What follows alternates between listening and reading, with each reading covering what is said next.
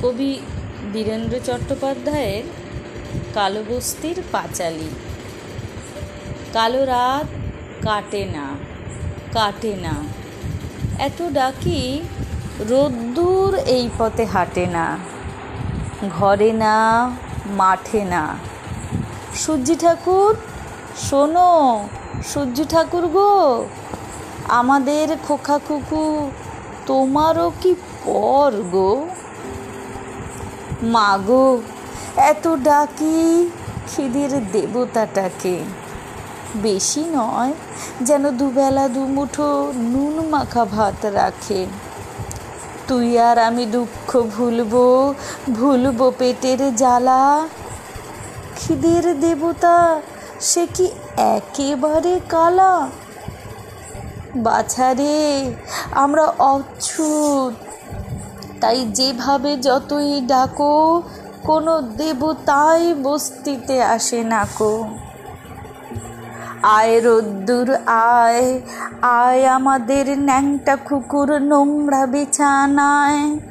আয় রোদ্দুর বস্তিতে আদমরা ওই কুকুর ঠোঁটে একটু চুমুর স্বস্তি দে।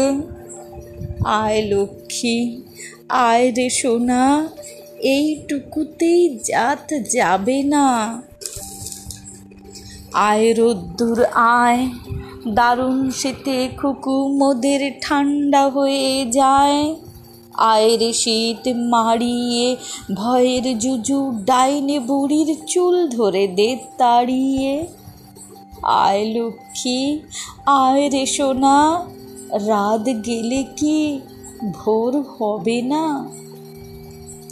শূন্য উঠান, শূন্য মাচা, শূন্য ভাড়ার ঘর। এমন দিনে বাছারে তোর এ কোন কঠিন জ্বর? এর ঝাঁটা ওর লাথি খেয়ে বেড়েছিস তুই ছেলে, বাজবি কি তুই এই জ্বরেও উপসে দিন গেলে? বৃষ্টি পড়ে টাপুর টুপুর আমি কি তোর মা? চোখের জলে ঘর ভেসে যায়, তাপ তো কমে না। ক্ষুধার আগুন দাও দাও দাও কান্না ভেজা ঘরে। মায়ের কোলে দুধের শিশু, দুধ ছাড়া আজ মরে। বাইরে বাতাস আছড়ে পড়ে, আমি কি তোর মা? ঝাঁটা সইলাম লাথি সইলাম। কি জন্যে সোনা?